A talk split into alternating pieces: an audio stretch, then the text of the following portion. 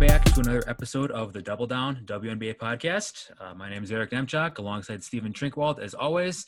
Uh, today we're going to do something a little bit different. We are going to kind of take a macro look at the league, each one of the teams in the WNBA, kind of get a feel for how they've been doing, uh, maybe how our expectations have panned out so far, or how they have not panned out so far in, in many cases. Uh, and we are going to put a a timer on ourselves because we have a tendency to run long with like basically everything we do. So Steven's going to introduce each team. Um, we're going to have some dialogue, and when the timer goes off, we have to go to the next team. Uh, we're going to be doing alphabetical order because that's the best way to do it, obviously. And um, yeah, Steven, you ready to go? Let's do it. Let's start with the Atlanta Dream, uh, coming into Sunday with a two and five record. They are 11th in the league in net rating at negative 8.6, ninth in offense in 98.5, 11th in defense with a 107 defensive rating. Eric, one thing I wanted to ask you right off the top with this team, and we can start the timer on this question. Is this team any good? Okay, the timer has started, and my answer is no, it is not good. Um, it kind of gives me the impression that they're kind of the fighting Kennedys right now. Uh, Chennedy Carter is, in my opinion, like already almost everything everything for this team. Without her, it's kind of hard to imagine where they'd be, especially offensively, because they're kind of lacking in shot creation and ball handling, in my opinion. Um, and she's already proven herself to be a very good pick and roll player, uh, especially you know getting to the rim and, and dropping it off to an, an, open teammate. You have in your notes, uh, she's already got pretty good chemistry with Elizabeth Williams in the pick and roll, or at least getting to the rim and dropping it off to her. But outside of that and a career performance from Betnijah Laney thus far, she's been terrific. I'm having a hard time seeing what advantages this team has over most other teams.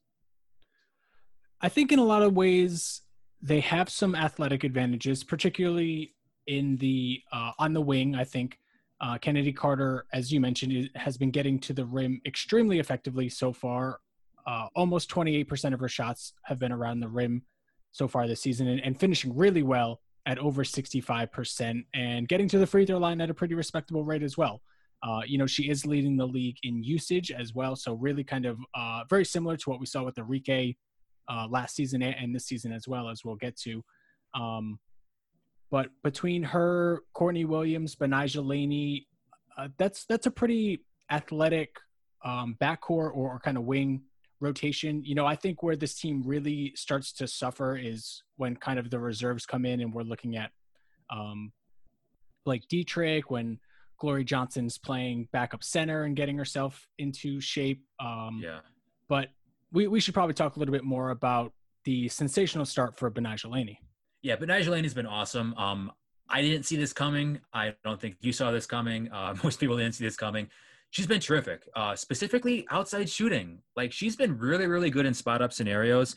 Nothing from what we saw last year would suggest that, but uh, Nicki Collen gave her the green light offensively, and uh, she's taken advantage of it.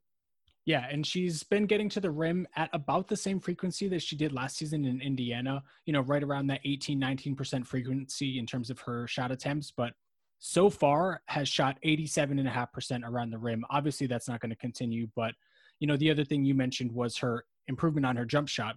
Last season, she was only around like seven uh, 0.719 points per possession on her jumper. That's all the way up to over a point per possession uh, on jump shots uh, in the half court this season, and promising uh, enough. You know, her her playmaking duties have obviously increased a huge, uh, not a huge, but an increase in usage, uh, around 14% last season, all the way up to 24%, uh, along with a jump in assist percentage, but not a huge jump in her turnover percentage. So um, as she's gone from 11% assist percentage last season to 18% and that 10% increase in usage, you know, her um, turnover percentage has, has not really climbed all that much. And, you know, the, the surprising thing for me, I think, is, you know, she's been even better defensively than uh, I've seen her previously.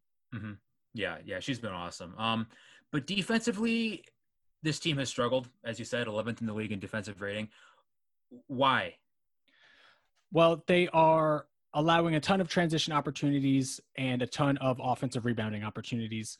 Um, only Atlanta and New York are in the um, top four in terms of both um, are the only two teams in the top four of you know transition frequency allowed and offensive rebounding percentage allowed. So those two combinations, as well as you know, just not really having a, a ton of plus defensive players outside of Betnijah Laney and you know Courtney Williams when she's in the game. I think Elizabeth Williams is a very good defensive player too. But um, you know, when you're talking about a rookie Chennedy Carter, uh, Monique Billings, you know, Shekinna Stricklen. as much as I like to stick up for her team defense, you know, she's not an amazing um, individual defender. So uh, a long way to go, I think, for this team as a, a defensive squad. Yeah, I agree. I agree. Um, you, you, mentioned Monique Billings. She had a hot start to the season, but it's kind of fallen back to earth. Uh, yeah, you know this this team isn't the isn't the spot up disaster that it was last year, but still not nearly enough to be a functional, you know, an efficient offense. Yeah, and Monique Billings, um, you mentioned she did have a really hot start, but you know she's still not not a plus player, particularly as a starting player. Um, well below the league average in true shooting, leads the Atlanta Dream in turnover percentage at 21% there. So, uh, was that our timer? That was our timer. Five minutes goes by very quickly. Um, any uh, any any any closing thoughts on this? Oh, just that Elizabeth Williams is in the 100th percentile as a pick and roll roller so far this season. That's got to be the Chennedy Carter effect, doesn't it? Yeah, I mean, wait, Liz, Elizabeth Williams is great as well. Um, but yeah, she's uh, um, a much improved uh, option from from what Atlanta had as a pick and roll ball handler last season. Definitely, definitely. Okay, so moving right along, uh, next in alphabetical order, if my alphabet is correct, is the Chicago Sky. Yes, the Chicago Sky, five and two so far this season. They are sixth in net rating at 2.5. They are the number one offense in the WNBA at 104.9 points per 100 possessions, and they are eighth defensively at 102.4. Um, they have started the last six games with Cheyenne Parker. Uh, what do you think so far, Eric? What do I think? I think I need to start the timer. Okay. Um, as a Sky fan, I'm somewhat biased, but I've been pretty impressed with how the Sky have played. I, I think the results have been as good as expected because we thought they'd be like a second tier team heading into this season, but the process has been somewhat different. You know, they've been missing Stephanie Dolson since the first game of the season. Um, the defense has been like surprisingly okay. Like it's been passable, I think. Um, but obviously, with Cheyenne Parker and Azurá Stevens together in the front court, you're going to be doing things differently than if you had Dolson in the front court. Um, Kahleah Copper and Gabby Williams have taken on larger roles with uh, Diamond DeShields kind of playing injured. Uh, and they've looked like much more effective players for the most part. Um, I think in order to be a championship contender, though, Diamond does need to get it going a little bit. You know, the knee inflammation slowed her down early. Uh, she's still up there in transition opportunities, which is good, but her decision making, I feel like, has been kind of all over the place. Uh, but overall, you know, I can't be unhappy with it. Yeah. So Cheyenne Parker um, started the last six games, as you mentioned, with Stephanie Dolson missing some time due to her injury. Uh, what have you thought so far, specifically about like the Parker Stevens front court pairing? I mean, it's very active, and I like that. I think there's no there's no way like any of these front court combinations for this guy are going to be stout in the half court defensively. So you're going to need to make up for that somehow. And the way you make up for that is to be athletic and active on defense, right? Stevens is lengthy. Parker is very, very active. She always gives the second effort. And they're they're doing as good a job as they can. You know, you saw it the other night. They got blitzed by Brittney Griner in Phoenix. That's going to happen because you're giving up so much size. But uh, like like I said, it's been passable. Yeah, Cheyenne Parker so far in the 100 percentile as a post-up player in her yeah. own offense. That's super encouraging. You know, one thing we had noted in the preseason was that she really likes to kind of bully smaller players. Well, she's been bullying starting centers as well this season. So uh, overall, a career high 669 true shooting percentage for Parker so far, and shooting 57% from two-point range. So um, very encouraging. She's getting to the line at, at a career high rate and you know, Azurá Stevens has been pretty much as advertised on offense. You know, anything that that Chicago kind of wanted to to get from her as a player. You know, she's shooting almost 54% from two this season. She's uh, 11 for 23 so far from three point range. Um, a 371 three point attempt rate. That's probably about where you would want Azurá Stevens to be in terms yeah. of this this size advantage that she's going to bring on the interior, her ability to attack closeouts, but in terms of like being a a three level scorer, you know, that in between game has uh, not been pretty. You know, shooting under 30% uh, from that six feet to the three point line range, you know, pretty much anything that's not a three pointer or around the basket. Um, under 30% as I was as I mentioned and about a third of her shots coming from there. So uh defensively, like what have you thought about Stevens defensively so far? Um she's been a solid defensive playmaker, I think, uh, as far as blocks and steals. Um, but one-on-one defense, I don't think is very encouraging. Um, like I said, there's no way that any of these players are going to be one-on-one defensive beasts. I don't think.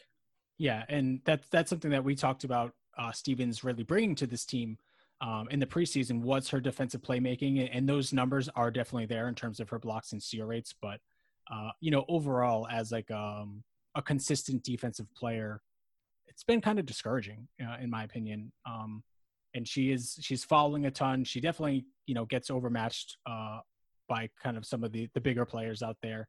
Um, but one thing that that you had mentioned before was you know, in order for this team to really find its ceiling, as as nice as a start as Kahleah Copper has kind of provided so far, as this team's, you know, surprising starting small forward, you know, we're we're going to probably need to see some more out of Diamond DeShields if this team is going to be the team we think they can be. Yeah, yeah. Um, she just hasn't really seemed consistent in her effort. I don't know if the knee is still bothering her, but her decision making with the basketball has been pretty poor. It just doesn't look like she's. It looks like she's kind of playing by herself out there sometimes. Um, but I think Gabby Williams has really stepped up and made a big difference. She's obviously more comfortable shooting the three ball and more comfortable making plays for others. Although I think the non Vandersloot minutes are still very much a problem on this team. It seems like their pace and their discipline both seem to kind of go out the window with her off the court. Um, the on off court splits are, I'm not going to cite them because the small sample size, but they're enormous. However, the team is still sharing the ball very well. Uh, they lead the league in an assist rate, assisting on over 70% of their baskets, and wow. uh, you love to see it. Yeah, that's great. And you mentioned Gabby as well with her uh, her three point shooting. I mean, we are. Uh, I'll just finish this point quickly. We're we're you know seven games into the season, and she's already made more threes this season than she did all of last year. So extremely encouraging. Okay, um, switching gears here. The Connecticut Sun, uh, your team. Yes, Connecticut, a one in six record after a loss to your Chicago Sky yesterday. uh, they are ninth in net rating at negative 3.8 all the way up to 11th in offense in 96.6, and they are only sixth defensively 100.3 possession uh, points allowed per 100 possessions. So, um, I guess the place to start here is, you know, what what we have thought so far with their prized free agent acquisition in DeWanna Bonner. Uh, she's been everything they could have hoped for on both ends of the floor. Um, but also the it's pretty obvious that they kind of sold the farm for her because the depth of this team is a huge concern. It is, yeah, and uh, despite poor team efficiency, the heavy workload that DeWanna Bonner has um, kind of been burdened with, she's been able to maintain her own individual efficiency. Um, her 569 true shooting percentage would be tied for the second highest of her career, and she's doing that largely inside the arc, as pretty much everything with Connecticut is being done. You know, overall as a team, uh, they are number one in terms of the percentage of their points coming from inside the paint.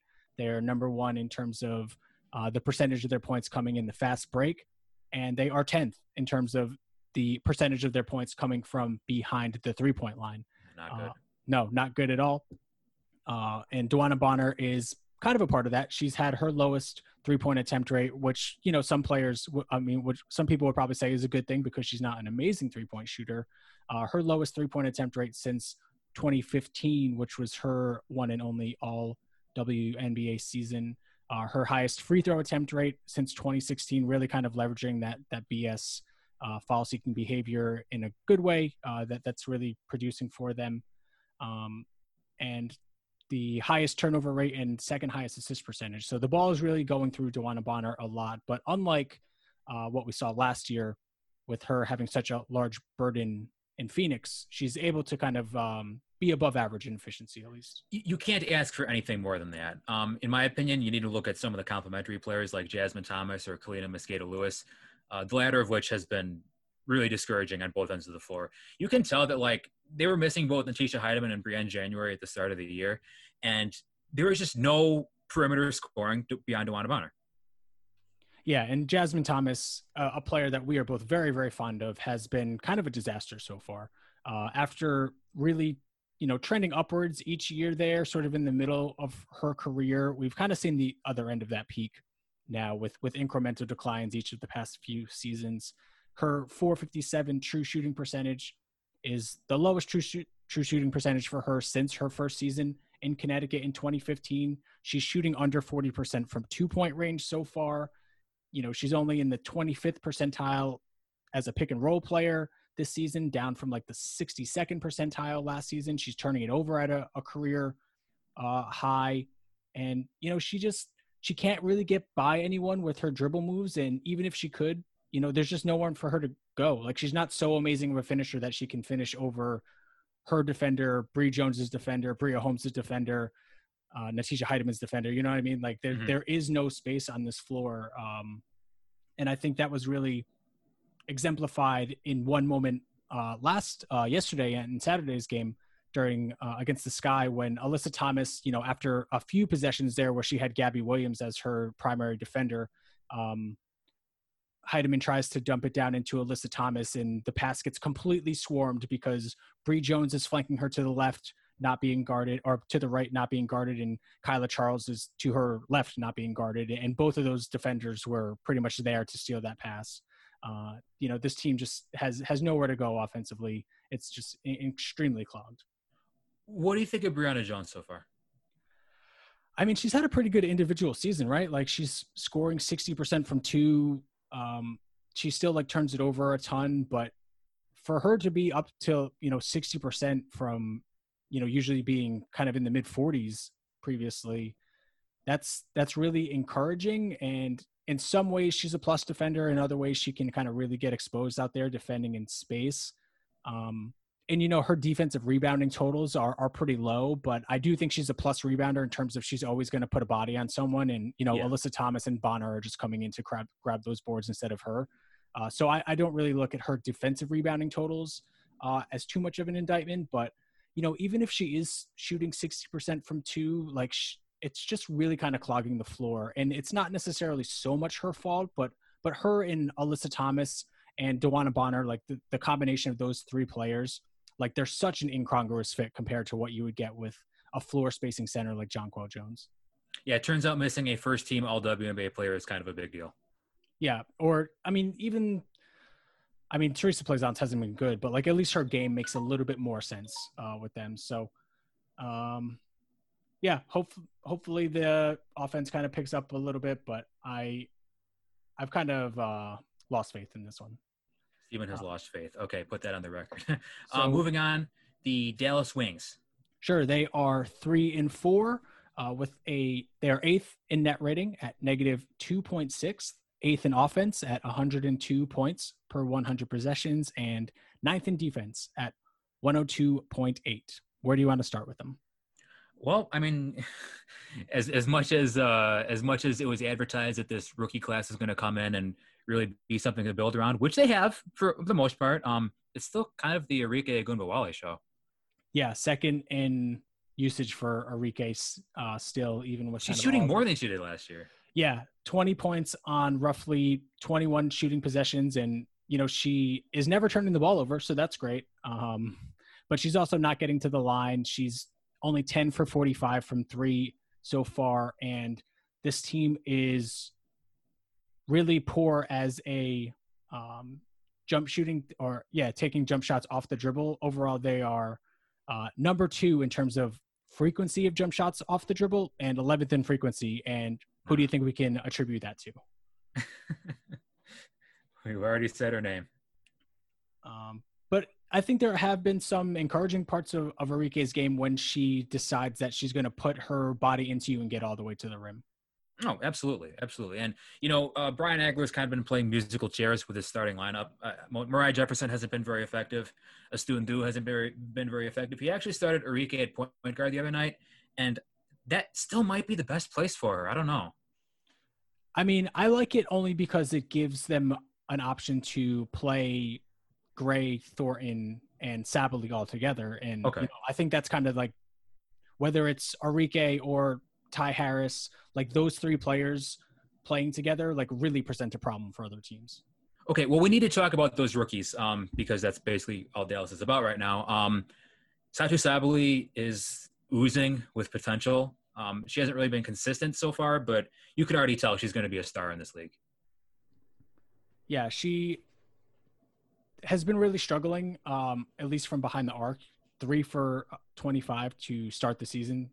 She has more turnovers than assists. Um, what what is it about what she's kind of brought to this team, or just kind of shown on film, like that has been encouraging for you as someone who watched her in college? Just her ability to play basically anywhere on the court. I think she's tremendously coordinated for a player of her size, and she's already very good with both hands. You know, she's left-handed, but she's making she's whipping passes around with her right hand. She's taking people off the bounce with her right hand. She's finishing with her right hand. So I think, she, and there was that other play the other day. I, I keep harping on this, but where she tumbled over somebody and she did a handstand and then all in one motion stood up again. Is like that's that's a special type of coordination, you know. Yeah, she definitely you know looks like she belongs out there just from an athletic standpoint, her balance and everything like that.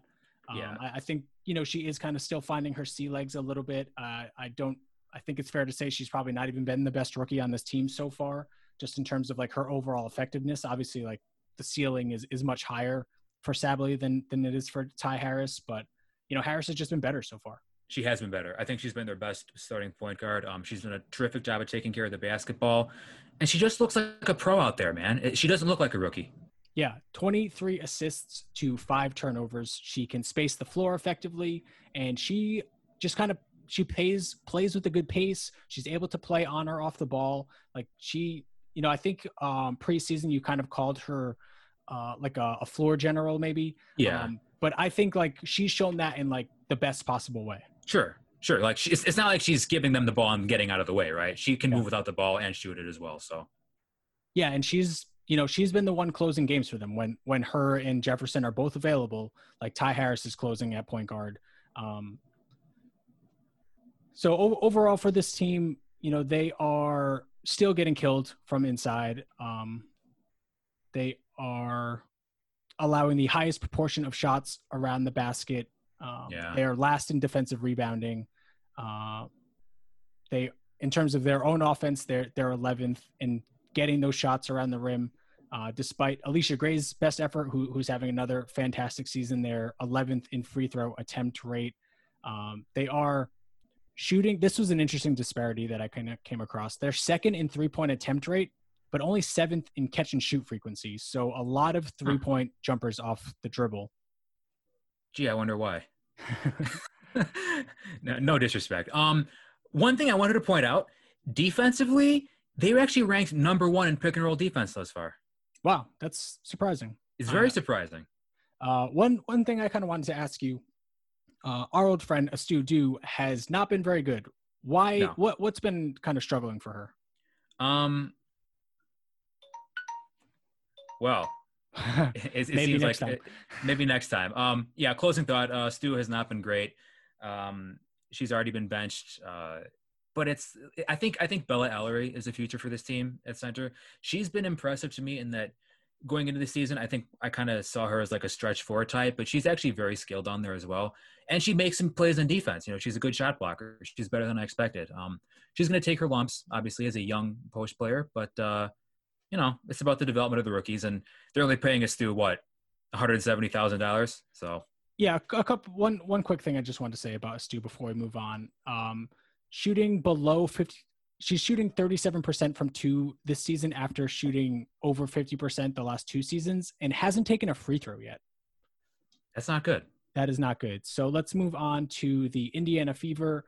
They coming into tonight, they are playing right now as we record this, but coming into tonight, they had a two and four record. Uh, they are 10th in net rating at negative five somehow second in offensive rating at hmm. 104.4 and the worst defense in the WNBA at 109.3. Okay, that's really bad. That's really bad. Um, honestly, they're the worst defense in the league. They're the worst pick and roll defense in the league. Um, Teaira McCowan in particular might be the biggest individual disappointment in the league thus far for me. Um, she started really slow, just hasn't been the force on the defensive glass. She's still getting a ton of offensive rebounds because she's enormous, but on the defensive glass, she hasn't been controlling the game. Um, she hasn't really been to the free throw line as much, I don't think. Just hasn't really taken that next step that we needed to see her take. And in fact, I think her weaknesses have even just been more magnified. Yeah, and she's not doing those things that made her pretty special last season as well as she was last year, as you were saying, you know, getting to the line and just being an unstoppable force on the glass. Um, and you know those those areas of improvement that we kind of harp on maybe too much with her you know her mobility her awareness on both ends her activity off the ball like we just haven't really seen any strides in those and you know if anything, like her offensive game is starting to stretch out a little bit, you know, maybe for the worse. Like I, I think her efficiency is actually up a little bit, but perhaps due to some some shooting luck. Mm-hmm. Uh, last year she took 96% of her shots. So pretty much every shot she took almost from inside 10 feet. And that's already down to 70%, uh, less than 70% inside of 10 feet this season. So she's really trying to expand that, that jumper game. And, you know, for what? You know what I'm saying? Like work work on kind of the thing that's going to make you dominant. That that 15 foot jump shot isn't going to be the difference maker in sort of how effective you are in this league. Um, what have you thought about Lauren Cox so far? Um, two games in, you know, she was uh she was late because of medical protocol. She was in quarantine. Uh, been about as, as what I expected. You know, she's a she's a big body down there. She can she can block some shots. She can finish around the rim, but uh, she still seems to step slow. You know, I'm, I'm not. I think the jury is still out on her. She's not going to be like a defensive player player of the year, uh, despite what some people might think. Uh, I don't know. You know, their, their depth at forward has has not been very encouraging. I don't think because you know, Stephanie Mavunga has had trouble getting off the bench. Uh, Natalie Achonwa has been injured. Cox, she's doing her best. I, she's still finding, trying to find her group. I think. Yeah. So I mentioned this team was second in offense, and you know I couldn't really figure out how, to be honest with you, because they're uh, they're not shooting particularly well from long two. Uh, they are last in the league in terms of frequency of shots within five feet. They're seventh in three point attempt rate. They're sixth in free throw attempt rate, and second in long two frequency. And as I mentioned, not really shooting all that well from there. Um, you know, they're only fifth in three point percentage, so it's not like they're like canning a ton of threes. Uh, the one thing I kind of came across is in that that kind of shorter mid range, they are second highest field goal percentage, like five to nine, and then number one in the ten to fourteen range. Mm-hmm. Um, but that kind of leads me to something that I'm sure we will both be excited to talk about. Uh, the offense really falls off the cliff when Kelsey Mitchell is out of the game. Um, and you know you mentioned that that we're dealing with really small sample sizes here but 106.8 offensive rating with kelsey in the game and 83.1 offensive rating with her on the bench that's not yeah good. She's been really good um it, it, seems like she's playing much more within the flow of the offense uh these three pointers she's taking probably you know going to regress a little bit but actually the most Im- impressive thing about kelsey's game to me this year is that she's been much more assertive going to the hoop particularly in transition yeah, and she's finishing better too. Uh, 50% from two point range this year after not even cracking 40% in either of her first two seasons. So uh, she's finishing much better around the rim. She's getting to the line a little bit more. And, you know, if this is the Kelsey Mitchell we're going to get, this is, you know, the player that we were kind of hoping for and the player that I think we both kind of believe that, that Kelsey Mitchell could be a, a hyper efficient scoring two guard. That's absolutely right. Now, her backcourt partner, Julie Allemand, uh, of course, Erica Wheeler, still not still missing any action. She's still in quarantine. Um, what have you thought about Allemand so far? Um, she's been okay. You know, she has the highest turnover percentage for any starter in the WNBA. Um, but she's shown that she can admirably space the floor. Uh, you know, she can make some nice passes. I think she's pretty solid defensively. Um, hopefully, those turnovers, you know, as she kind of finds her sea legs in the W a little bit, uh, that that's able to come down. But having the highest turnover percentage for any starting player is uh, not very promising. How is your starting point guard have the highest turnover percentage and you still rank second in offense? That's very strange. I so. don't understand how this team is second in offense. But didn't they? I'm pretty sure last year they started out unreasonably good that's offensively. True. And then eventually the bottom kind of fell out. Yeah, they ranked. Uh, all right, the timer's going to go off here, but uh, that's true. Last year they actually ranked like second or third in the in, in offense for like the first two months, and I had no idea then either. So, you know, maybe the rest of the league has just been bad on offense. I don't know. Um, okay, That actually offense is uh, offense is way up across the league. Um, so is offense up or is defense down? I like to think offense is up. Okay, offense is up. That's more fun. Um, okay, this is where my alphabet gets messed up. Are we considering Las Vegas Aces or Vegas Aces? I go Las Vegas Aces, but maybe that's uh, maybe we should do Vegas. But uh, okay, let's go with Vegas here, then. Okay, uh, so they have just moved to five and two, but these ratings will be as of coming into today. Uh, so they just beat New York to move to five and two, just kind of barely squeaked it out there at the end after trailing for most of the game. But uh, coming into today, they were second in net rating at 7.4. They had the fifth best offense in the league, 103.1, and were third defensively at 95.7 points allowed per 100 possessions. Um, I don't know about you, but this team has already pretty much exceeded my expectations.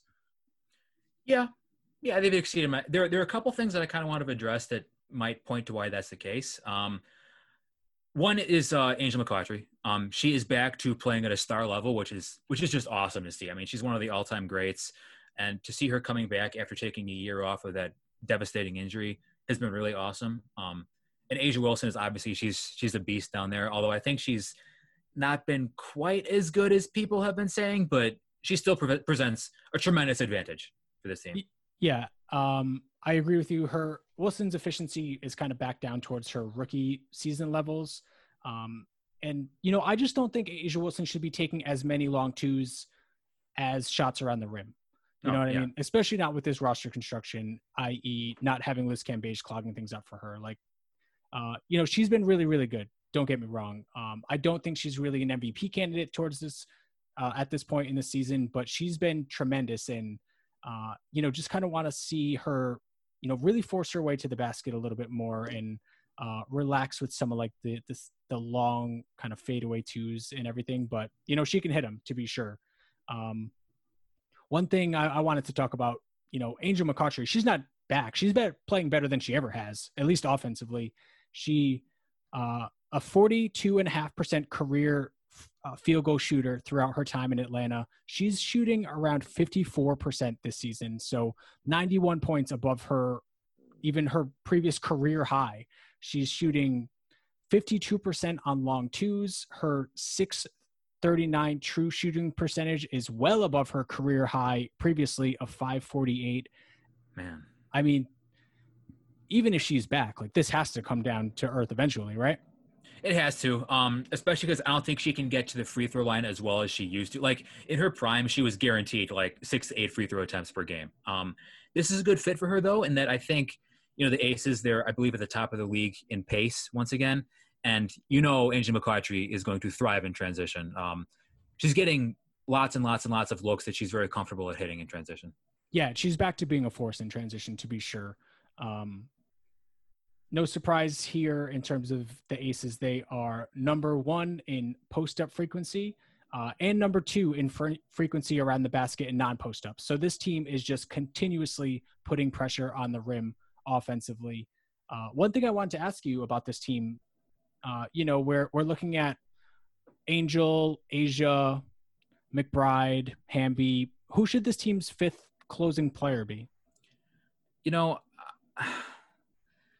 Jackie Young has had did not start the year very well at all. Um, she's kind of come on better as as the previous couple games. Uh, I still think it has to be her because she she provides that height, and um, just because I'm not really much of a fan of Danielle Robinson at this point, and Lindsay Allen started well, but it you know she kind of tapered off a little bit. I, it's it's not. I don't think there's any one right answer for this team, unfortunately. Uh, what do you, what do you think? Honestly, I, I think it's Danielle Robinson. She's been really good. She's she's really changed some games for them. Like she really turned around that Washington game a couple days ago. Uh, Jackie Young definitely is starting to kind of turn it up a little bit, and if she can continue to improve inside, you know, coming into today, she was only six for twenty-two from inside 10 feet, but she did have a couple of nice finishes today against the Liberty. You know, she got an and one. She had a couple of nice other ones kind of in that paint area. So if if that's something she's able to continue, you know, and this is something I've said about her for a while now, like even if the three point shot comes like never comes around, it if you can't hit a three point shot or finish inside, like th- you're just toast. Yeah, exactly. But it's a big problem. um, if she's able to finish inside like, like she should, like her body would indicate, like her college resume would indicate, uh, you know, she could definitely be a viable option. But I think right now you got to go Danielle Robinson. Okay. Well, what about getting more out of Kayla McBride though?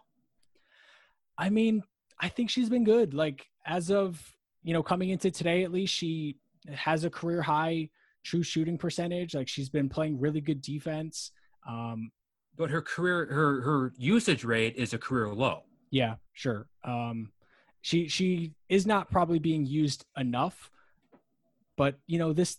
She also doesn't really kind of fit this team's identity, but they still need her to to do what she does because someone has to stand out there, right? you want to uh, cite the uh, three point attempt rate real quick? Oh, for the team?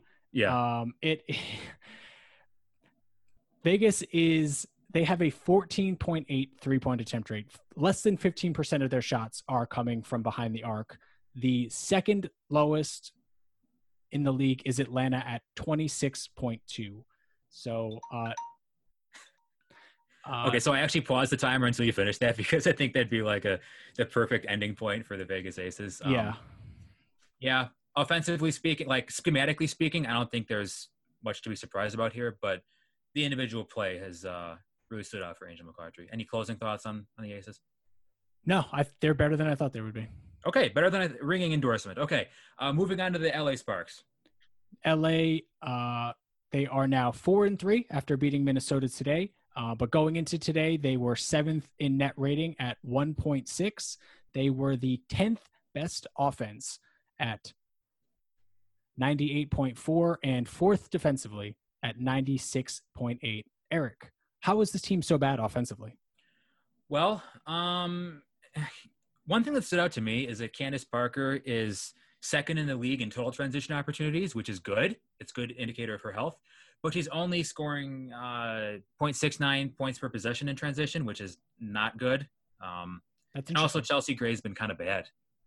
Yeah, Chelsea Gray continues to really struggle in her own offensive efficiency. She's been really good from two point range this season, um, but just two of 18 from three.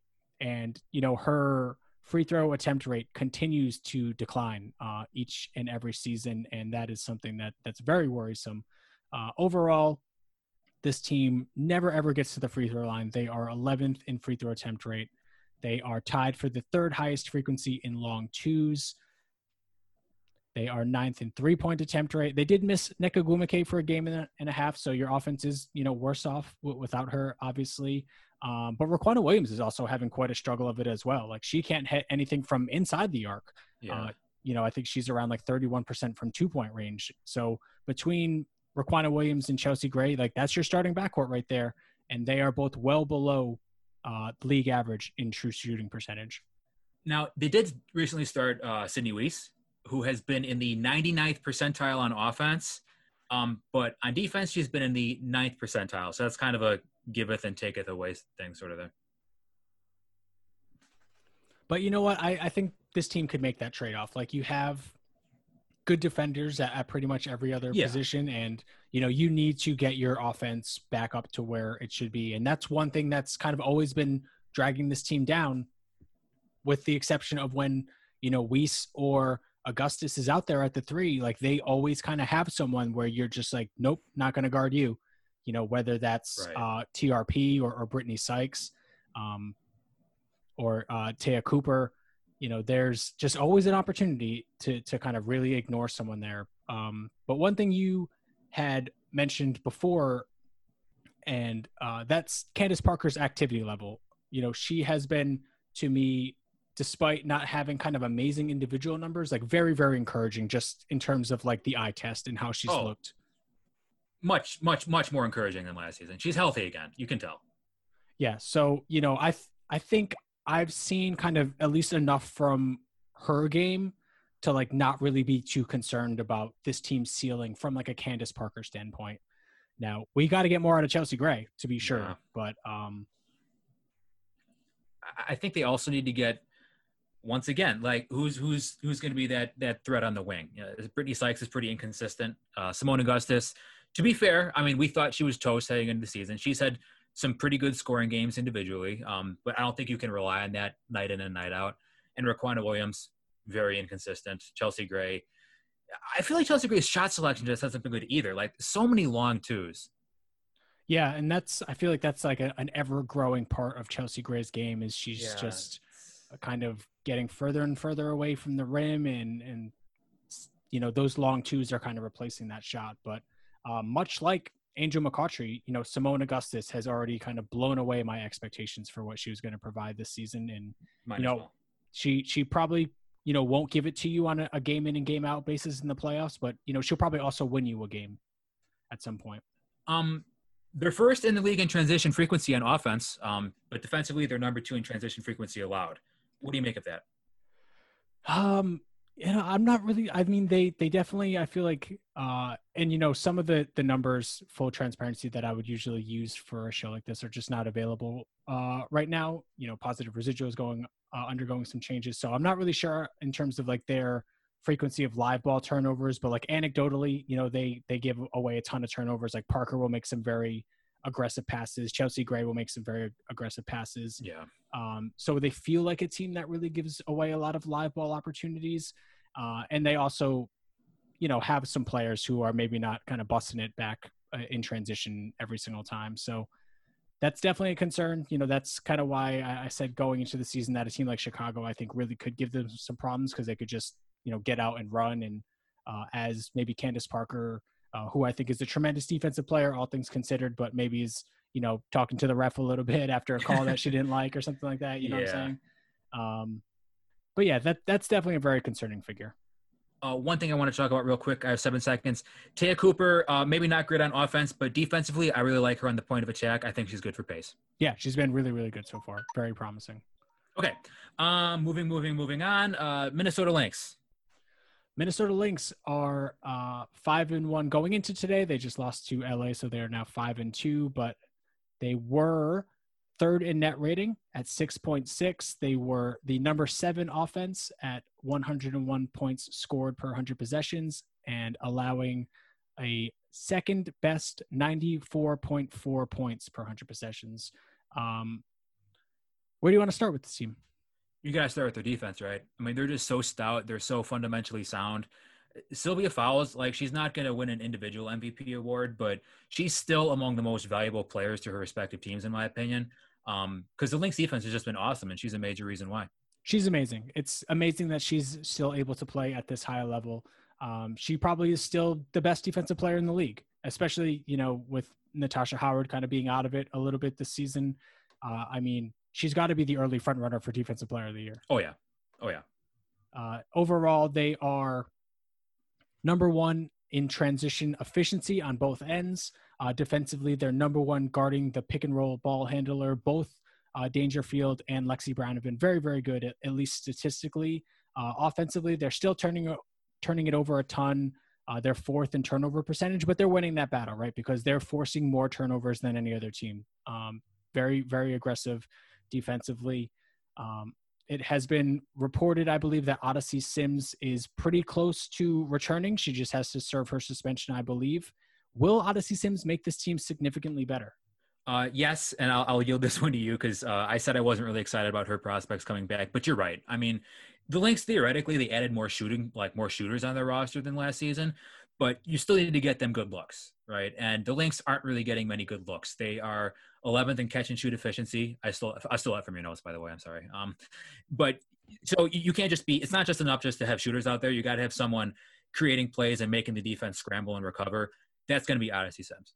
Yeah, exactly. Uh, that that's a great way to put it. Like those uh, three point jump shots, they're they're not really good catch and shoot opportunities if the defense wasn't really being bent to create an open look for them, right? If they're just right. kind of swinging it from side to side and then taking a three. Um, and the Lynx are currently 12th in efficiency around the basket on non post ups. We know Odyssey Sims can get to the rim at least. Sure. She she's very good at um, pardon me at driving to to the rim, um, and the Lynx are currently 10th in assist to turnover ratio. Uh, I think Sims will help there as well. She's not a huge turnover player and can provide a little bit of passing. Um, what what else should we kind of hit on with this team? Um, I mean, I think I think they're getting good minutes out of Crystal Dangerfield, uh, their second round draft pick. But all in all, I mean, I, I think the struggle that uh, the potential struggle in pick and roll offense that we alluded to prior to the season is still is still very pretty valid. Um, there's just not a lot of shot creation out there. They, they do have some once again some very good spot up shooters. Lexie Brown, they got her back from concussion protocol. She's been very good since then. Um, Bridget Carleton's been a nice surprise, uh, and Dangerfield herself has been a nice surprise. You know, she's given them good minutes as well. But you got to have that one player who can break a defense down, and uh, no one on this team can really do that. Yeah, it's kind of interesting how similar Lexie Brown's numbers uh, this year look like her numbers last year. Yeah. Um, you know, her true shooting is is right about the same. Uh, she's using pretty much the same number of possessions. Um, so she's she's always been uh, a pretty decent three point shooter. You know, she's been a, not as good this season from three, probably because she's had uh, such a increase in terms of her creation burden. Uh, but she's shooting much much better from two point range than she really ever has before. Um, but you know, I think she's she's just kind of a little bit overtaxed in that role. I think currently, at least in terms of the the team becoming a, a good um, offense. But as she kind of moves down the pecking order a little bit, and and Odyssey Sims comes in, you know, I think they are going to get better offensively without Sims really taking too much off the table defensively. Yeah, but defense. I mean, let's let's let's circle back to that. They've just been amazing. Um, I feel like early on they were just more disciplined than everyone else. Um, as the rest of the WNBA was kind of getting up, getting caught up with defensive game planning and conditioning, the Lynx were basically just able to grind opponents down on the half court. Transition defense, they've been spectacular. They've been best in the league by a significant margin. They've just been allowing 0.76 points per possession in, in transition. That's um, incredible that's really really good. And, and if you and like we always say you know transition you want to get out there you want to stop teams in transition you want to not allow that many opportunities. But if you're if if your defense in transition is that good that's so many easy points that you're just not allowing. And that's that's like the number of like a really bad half court offense that yeah. they're pretty much allowing in, in transition. So that that's incredible. I wonder if you know there's maybe some shooting luck that goes into that or something because that's just such a remarkable statistic. Oh um, that reminds me there's one thing i forgot to talk about with the aces and that is uh let me, let me go back here. Um the, they have the highest percentage of catch and shoot on defense classified as unguarded by synergy. Nearly 70% of their catch and shoots are classified as unguarded but they've also allowed by far the least points per allowed possessions or however you want to say that. So I think some regression is probably due there. But uh, yeah, Minnesota Lynx, Sylvia Fowles rules, uh, Napheesa Collier rules. How much time do we have left? Should we talk about Collier? We have four seconds. Okay, let's move on. okay, uh, we are moving on to the New York Liberty. Uh, bad team is bad. Yes, so they are now one and six with a very close loss to Vegas today, in which they played very well uh, and, and, led for most of the game. Uh, coming into today, though, they were 12th in net rating at negative 16.7 points per 100 possessions. Holy smokes. They uh. are uh, they were the worst offense. That's number 12 in uh, at 87.7 points per 100 possessions and uh, 10th in defense. That's promising. 104 points allowed. Um, what to say about the one and six New York Liberty? So Sabrina Ionescu is going to be out for a while with her ankle injury, and without her, it just looks like a bunch of strugglers, a bunch, of, a bunch of rookies struggling to find consistent roles. Yeah, sure. Uh, there's some um, some highlights, I guess. Uh, Jocelyn Willoughby, I think, has had some really promising moments, and, and she's getting to the free throw line uh, at a pretty effective rate. Uh, you know, in their game today, I thought Megan Walker had some some moments. Um, you know, this is the team that I don't really have a ton to say about because we just kind of covered their their game and they're such a a rookie dominated team. Um, a player that you know neither one of us are huge fans of. Amanda Zahui B had a huge game today. Um, you know, still you know, you know really wouldn't want her on my team to be completely honest with you. Uh, overall, uh, let, let's go through some of these statistics for the Liberty. They are number one by a mile in three point attempt rate. They are shooting over 43% of their shots are coming from behind the arc, and they are hitting less than 27% of them. Oh my God. That is bad. Yeah, that's bad. And it's like, and this once again goes goes around to the um, lots of shooters, but not very good shots not a lot of not a lot of good looks. Um, it seems like they're settling a lot. Like they're getting a ton of spot up opportunities, but they're not coming off post ups. They're not coming off kickouts. They're not really coming in transition. They're just shooting threes, and yeah. uh, they're not going in. Yep, they are uh, eighth in terms of their frequency getting to the rim. They have the fourth lowest post up percentage. I thought that would actually be lower. I thought they would be uh, really kind of towards the the least in the league, and they are the worst team in the league in pick and roll offense. Uh, Clarendon, I was pretty surprised. I thought had been pretty effective in the pick and roll offense, but the numbers do not bear that out. 14th percentile scoring in the pick and roll, at 47th percent, including passing uh, but still a positive overall in terms of their efficiency. Uh, 574 true shooting percentage. I think that's, uh, you know, as good as you could expect to have gotten from Layshia Clarendon being the focal point of your offense coming into this season. Um, are there any of the other kind of uh, rookies that you wanted to hit on, or uh, any? What else can we talk about with this team? Um, Honestly, no. Like I was a big fan of Jocelyn Willoughby coming in. I think she's shown some good things, but on the other hand, she doesn't really. I feel like if she's not getting the free throw line, her effectiveness is somewhat limited. Um, Leaonna Odom, I think, has been okay. You know, filling in for Kia Nurse, who's who's a little banged up. Um, she shows some positional versatility. I'm still waiting for one of Joyner Holmes or Kylee Shook to really show me something in the front court. Um, Megan Walker, still not sold. Uh, I hate to be a, a, downer here, but I'm not really sure what the positives of this team are right now. They're going to get another good draft pick. That's a positive. Uh. Kia Nurse has been playing well since kind of that first game back where she was not very effective. Um, I think she has really been a, a, buoy for them in terms of winning their last game at Washington, as well as being very competitive in this one. Um, and a pl- player that you had mentioned, Leaonna Odom, has been a very uh, efficient player so far in her own offense, albeit not really taking up a ton of possessions. And and she really just kind of looks like she belongs out there, in my opinion. Definitely, definitely. She she just she just moves. I've already said this a billion times, but she moves so fluidly. Yeah, for sure. Um, I thought um, Kiah Stokes had a very uh, impressive game today. She she moved pretty well, had a nice um, a nice roll to the basket, and I thought played you know decent defense. Um, but to be honest with you, I can, I can probably cut this one short of five minutes if you're okay with it, because I, don't really have too much to say about this team. We actually have a minute remaining. It's it's amazing how you can't really say that much about you know bad teams. Uh, one thing I will say regarding Stokes, it's kind of killing me to see her floating around the perimeter as much. Um, she's as much as Walt Hopkins is trying to unleash her three point shot. I don't think anyone really respects her from out there, and that's another player who is like, well, she's shooting threes, but the looks aren't that great. Um, teams are gladly leaving her and she is a player who I think is better rolling to the hoop. Yep, and guess what? A rolling player with four players on the perimeter is still pretty valuable. So maybe we should try that a little bit more. And so far, Kiah Stokes is four for 20 from beyond the three point range.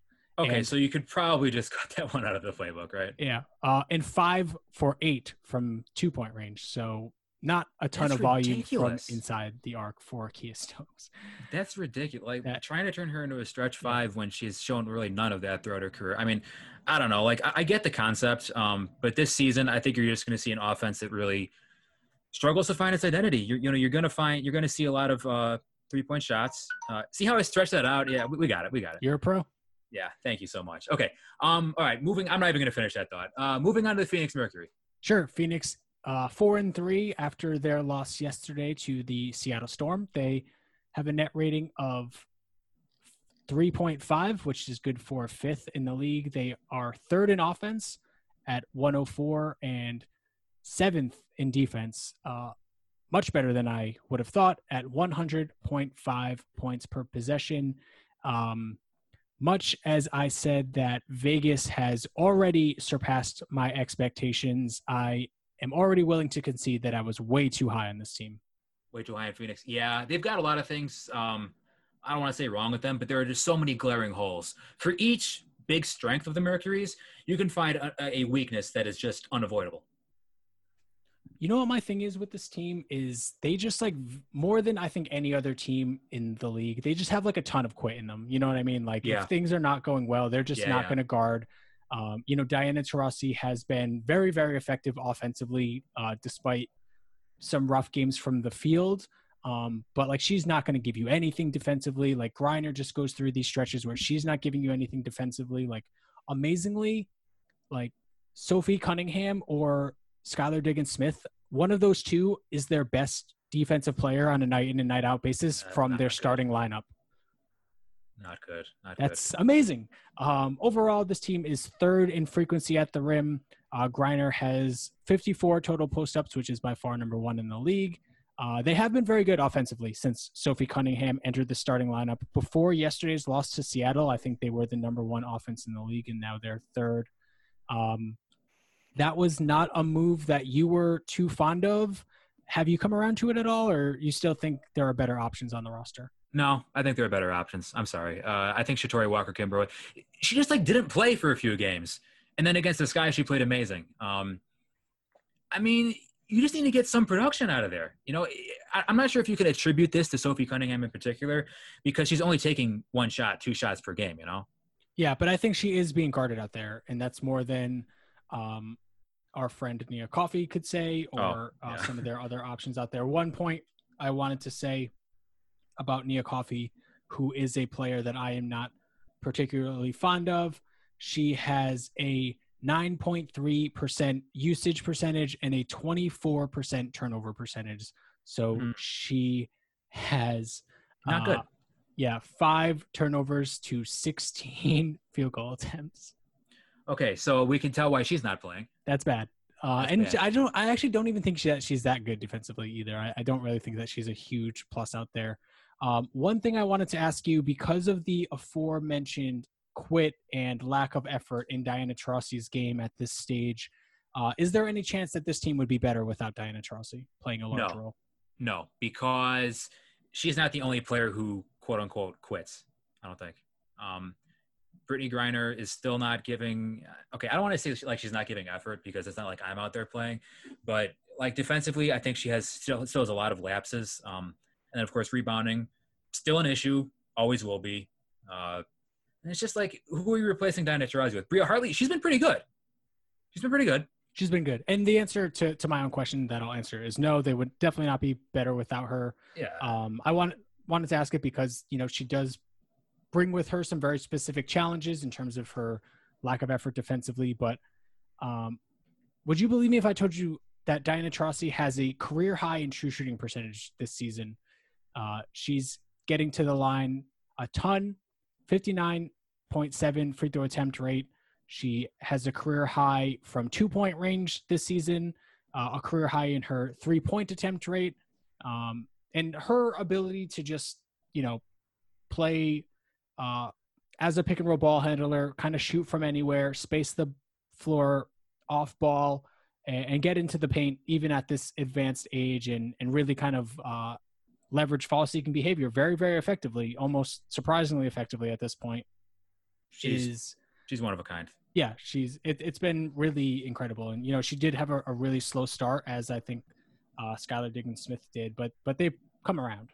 They've come around. And one thing about Taurasi, uh, over the past few seasons, she has shown that she can modernize her game. She's just not taking long twos anymore. She's just shooting threes and getting to the rim, and she's still good at it. So it's like, yeah, if, if, if she's out for a prolonged period of time, um, that'd be extremely unfortunate.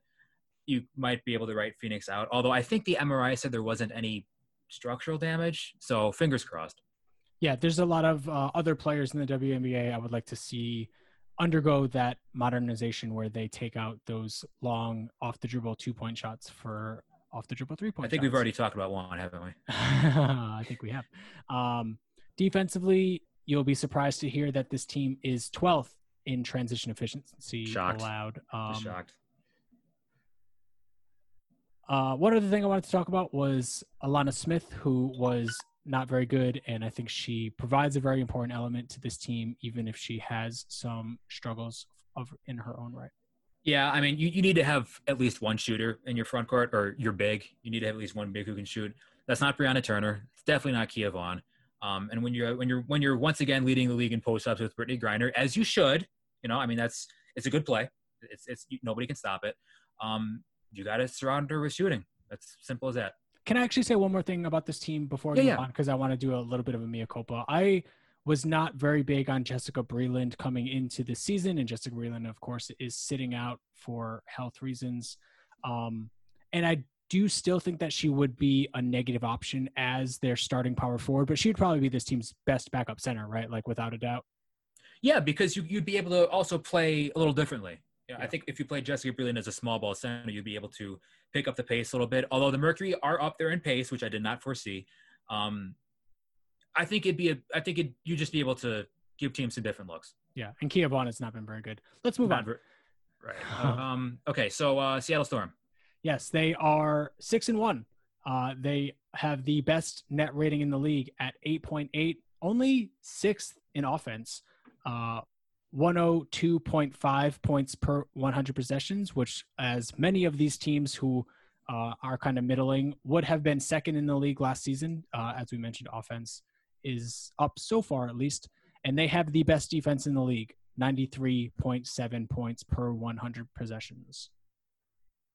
Okay. Um, I'm not surprised that they're the best team in the league, but honestly, Stephen, they're not as good as I thought they would be. Does that make sense? Sure. Or am uh, I being a little harsh? Well, no. I think anytime there's this this kind of expectations and, and you're only sixth in offense, uh, you know, there's room to to improve. To be sure. Like, granted, Sue Bird has been out for a while with a bone bruise in her knee. We hope that's not uh, not too bad. But they're getting Breanna Stewart back. She looks healthy. She looks great. Um, Jewell Loyd is playing better than she did last year. Um, but Natasha Howard, I uh, she just isn't. She's disappeared, man. Natasha Howard, 31 points on 38 shooting possessions so far this season. One of two from the free throw line. That's ridiculous. I what what's going on? Are, is it just I, a lack of activity? I I thought she played okay at times against Phoenix, but man, I I I'm having a hard time kind of wrapping my head around it. It's it's really disappointing. Like even on defense, she seems to step slow to me, and and like offensively, she's just not a factor at all. You remember going back to when they won the championship in 2018, she was really able to find her role. Seeming like she take advantage of the post ups when she needed to. Um, she could beat bigger players off the dribble but she fit into that third or fourth option on offense. Now she doesn't even look like a fifth option. Like it's just where is she? Yeah, Seattle over very very concerning, and they they really I think even more so than the return of Sue Bird, who you know makes them a completely different player uh, offensively. But Natasha Howard, you know, they need her to be Natasha Howard if they're yeah. going to, I think, uh, compete for a championship. Um, and if they're going to improve from being an average offense uh, to an elite one. They are ninth in frequency at the rim, and I think uh, an improved Natasha Howard can definitely help that in terms of, as you said, posting up mismatches or mm-hmm. like size players, or you know, taking those bigger players off the dribble. Um, and defensively, you know, they've been they've been great, right? Um, I, they are playing a hyper aggressive style of defense. And I am very, very encouraged by uh, not just the team defense, but also like Breanna Stewart offensively and defensively. Yeah, she's been amazing. She's she's everything they could have hoped for, which is a great sign, obviously. And we'll keep talking about it until we're out of breath. Jordin Canada is amazing out there. Uh, save for one game against Atlanta when she got Chennedy. Um, this team is just a nightmare defensively. Like you, you really can't they dig they're they're the one team out of everybody in the league who I think can dictate the action on defense. And what I mean by that is they're so aggressive, they can play so many different schemes. They can adjust to basically anybody on offense and still have some edge on defense, if that makes sense. So even with Natasha Howard not really playing that well, um, they're full of plus defenders. They're full they're full of high IQ defenders. Like Alysha Clark just keep getting better and better. Um, Jewell Loyd, I think, is is getting better out there as well. So that's their bread and butter, and it's it's gonna make or break, you know, this team. And I did not see the Atlanta game, but otherwise they have been really great at um at trapping the point of attack. They were really good yesterday with Skylar Diggins Smith frustrating her, and they're so um, active throughout the season. Yeah, they they really are. Uh, and Breanna Stewart has been a big part of that. One thing I wanted to ask you: Has this team showed you enough without Sue Bird for you to feel okay if this were to continue into the playoffs?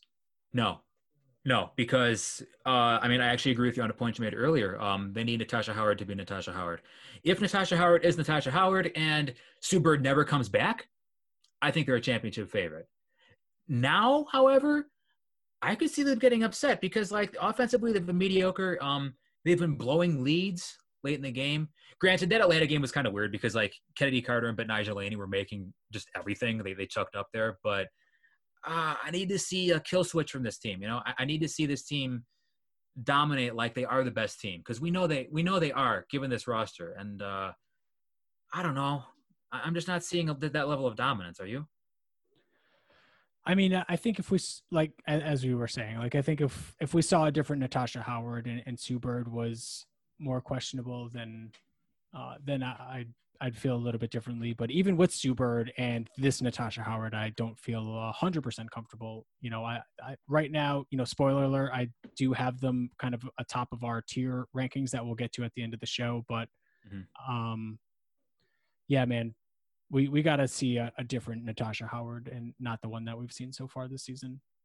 Yeah, it's crazy. Um, okay, three seconds, two seconds, one second.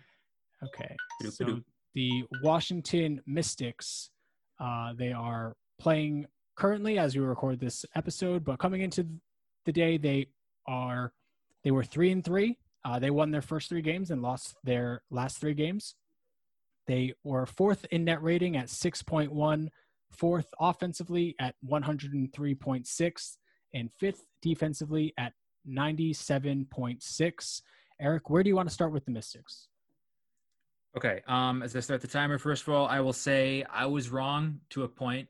Um, I think they've exceeded expectations defensively so far. Um, and Myisha Hines Allen obviously has been a beast. You know, neither of us are very high on her, but she's been amazing. Uh, although it's much easier, it's you know they started three and zero. Oh, they're zero oh and three in their last three. I, I think they, have kind of falling down back to earth. Um, and they also had that weird game early on against Seattle when they it looked like they blew the storm out, but they actually shot better from three point range than they did from two point range. So games like that, it's kind of like whatever. Um, I don't know. I, I think they're performing about as well as a roster like this can be expected. Yeah, Hines Allen has come back down to earth here a little bit over the last few games. She was over 65% true shooting her first three games, uh, 56.2% her last three. Um, I think she's having a, a fairly efficient game today. Um, going into Wednesday's game against Vegas, they were the number one offense in the league at over 113 points per 100 possessions. Uh, and then these last two games against Vegas and Liberty and the Liberty, 89.9 points per 100 possessions. So mm. things have really fallen off a cliff a little bit these last couple games, uh, and they're trailing Indiana currently. Um, Eric, a total of 23 bench points over this three game losing streak. That I mean, is, it's hard to have bench points when you have no bench. Yeah, um, I mean, but this is what our concern was, right? Yeah. Like, that they're they're starting five. Granted, we didn't think it was going to be Hines Allen. We thought it would be uh, Tianna Hawkins, but that they were going to have five good players and not really get anything else from from their bench. And Essence Carson, in particular, two of nine in that Chicago game, their first loss of the season to open up August, has not attempted a shot over their last two games uh, coming into tonight. So. I mean, I don't think either of us thought Essence Carson was going to put up huge numbers, but she's got to do something. You got to right? get more out of that position, um, whether it be Essence Carson or Kiara Leslie who started today but doesn't look like she's uh, shooting the ball that well. Um, I mean, I think I think the offense that they run is pretty interesting because you, are getting Emma Meesseman at the top of the key, making a lot of uh, you know passes to cutting wings, particularly Ariel Atkins, who has been pretty good uh, to start the season, and Aerial Powers as well has been very good. But you know, I mean, the, the variance is just hitting this team. They they started the season with a four out, five out offense that teams just couldn't guard because they were knocking down all their shots. And uh, as the defensive conditioning of teams has gotten uh, up to par, you know, the Mystics, they just haven't been able to manufacture those looks anymore. Yeah, and a little bit more film has become available on exactly like what makes Mike yeah. Hines Allen effective and, um, you know, how they were going to kind of operate this offense with, you know, four new starters essentially. Um, what have you thought about uh, Leilani Mitchell so far in Washington? She's been adequate. You know, um, solid if not spectacular. Uh, she's going to knock down the open three. She's going to get to the rim in a sense that she's going to be like probing a defense, not really attacking a defense, and that like she's playing downhill all the time. But uh, in an offense that values floor spacing as much as the Mystics do, I think she's adequate. I think she's good. I think she's been good, and I think I think her numbers maybe undersell how effective she's been uh, because of her ability to, as you were saying, sort of probe the defense. And even if she's not scoring at the rim, she's drawing defenders in, and that's opening up opportunities for their their very effective floor spacers here. Right. So um, I I really kind of like how she's fit in with them so far. Um, it's just you know I, I still do have doubts about their defense, uh, kind of over the course of things here, and you know you got to get something outside of your your five players. Like they're they're really not getting much out of uh, you know either of their their two backcourt options or Alaina Coates. Yeah, eh, the, the depth is just a concern, especially moving forward. Granted, Tianna Hawkins did miss uh, a lot of time early in the season with a back injury, and I really hope that doesn't flare up again because otherwise you're at risk of like running Myisha Hines Allen into the floor. And on on the topic of Myisha Hines Allen, she's been amazing. Okay, like I think we, we neither of us are very high on her. Um, she showed us things that we didn't even know she had in her in her back pocket. Um, she's beating people off the dribble. She's bringing the ball up the floor. She's being very aggressive on defense, which is I, think exactly what this roster needs. But the question is, how far can she take this team? Yeah, she has wildly exceeded my expectations already. Um, hopefully, you know she continues to trend back upwards after being a, a little bit, uh, you know, not as effective the last few games. Um, I do s- still kind of have some doubts in terms of how effective she'll be against you know the very best defenses, uh, particularly when there's a lot of scouting that goes on. You know, um, all the the same concerns I, I, had about her going in in terms of uh, being able to overpower bigger players. You know, that that game I think against Vegas was kind of illuminating, and but there's not a lot of like Dearica Hamby's and, and uh, A'ja Wilson's that are that present that combination of strength and athleticism to, to match up with her. So also true. Okay, um, that'll do it for our team by team review. Uh, five minutes for maybe a little more than five minutes for each team, but uh, I think you said you wanted to finish up with some tiers, right? Some updated tiers. Yeah. Um, let me ask you to start out with how many tiers do you have? I have five. How many do you have? I have six. Okay. Well, I think we both agree that Seattle is still in a tier by themselves, right? Seattle is in a tier by themselves at the top. Uh, what does your tier two look like? My tier two is the Sparks and the Sky. My tier two is the Sparks, the Sky, and the Aces. Okay. Uh, what, what makes you think? What makes you put the Aces uh, in a, the tier with the other two? Well, I just I think they are they have more roster talent than I thought they were going to have. Angel McCoughtry is a lot better than I thought she was going to be. You know, their lack of a three point shot is is still very concerning, but you know, they have four very good kind of core players on this roster and you know, they just kind of need to figure out that fifth spot and they're they got some options coming off the bench in terms of um their their two guards, uh, Jackie Young and Danielle Robinson. So I don't really like this team all like as much as the other two teams in this tier. I kind of feel the worst about having them in here, but um yeah, I think you know, I think they can be as good as Chicago or Los Angeles. Okay. All right. And I actually mathed incorrectly. I have six tiers as well, but um, oh, okay. who, who's in your uh, who's in your third tier then? So tier three for me is Phoenix, Minnesota, and Washington. Okay. I have Vegas, Phoenix, and Minnesota. Vegas, Phoenix, and Minnesota. Okay, cool. So you're uh, a little bit lower on Washington and Vegas than I am.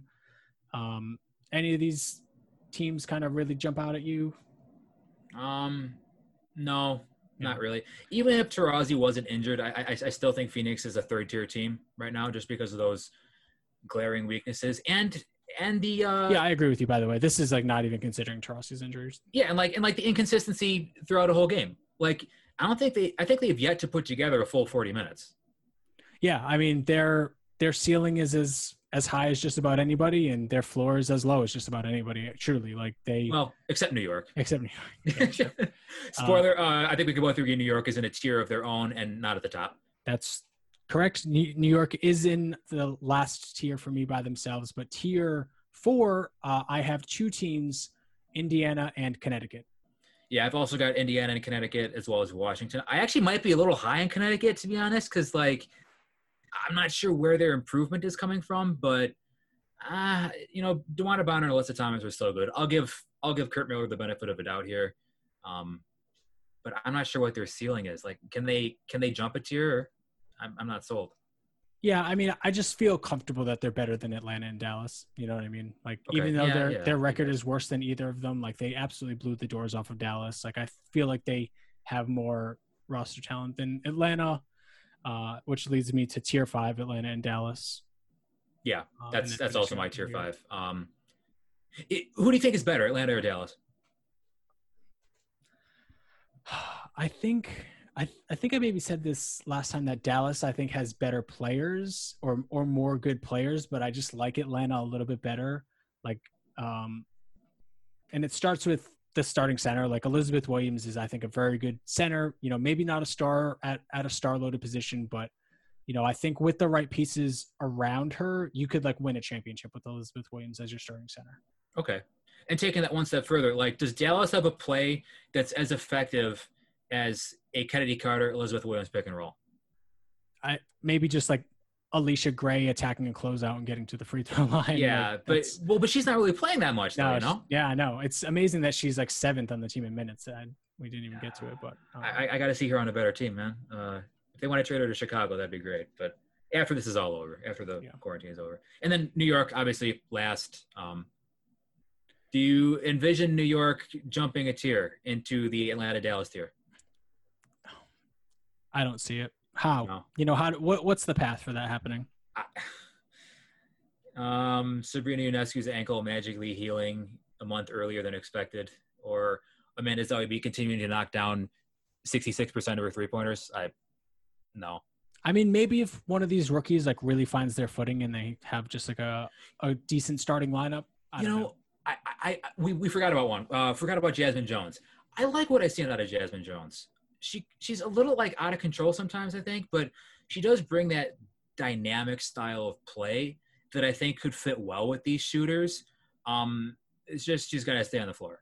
Yeah, if she can kind of just like slow herself down while still playing with the same aggressiveness, I think she could be very effective. But she's very athletic and, and yeah. she she can make some plays on defense. That's, but sometimes she just kind of goes like barreling into wherever she, you know what I mean? Yeah, like the bat. The, overall, the basketball IQ of the Liberty, I think, is uh I mean, they've got six rookies right now. That's all I'll yeah. say. Mm-hmm. Uh, cool. Anything else you wanted to touch on before we go? Uh, not really. Um, fun exercise. I think this might be something worth revisiting, like maybe at the halfway point. I mean, these these games are just flying by, dude. With with games like teams are playing every other day. We've we've got games coming up on Monday, which never happens. Um, just this condensed schedule. I mean, it's fun, but it's also worrisome for me because like the injury risk. Like you can, the injuries are already piling up and it's just not feasible to get replacement players in there as quickly as normal. So, I mean, just cross your fingers that we don't have many injuries and that this uh, this schedule doesn't take its toll on the players' well-being.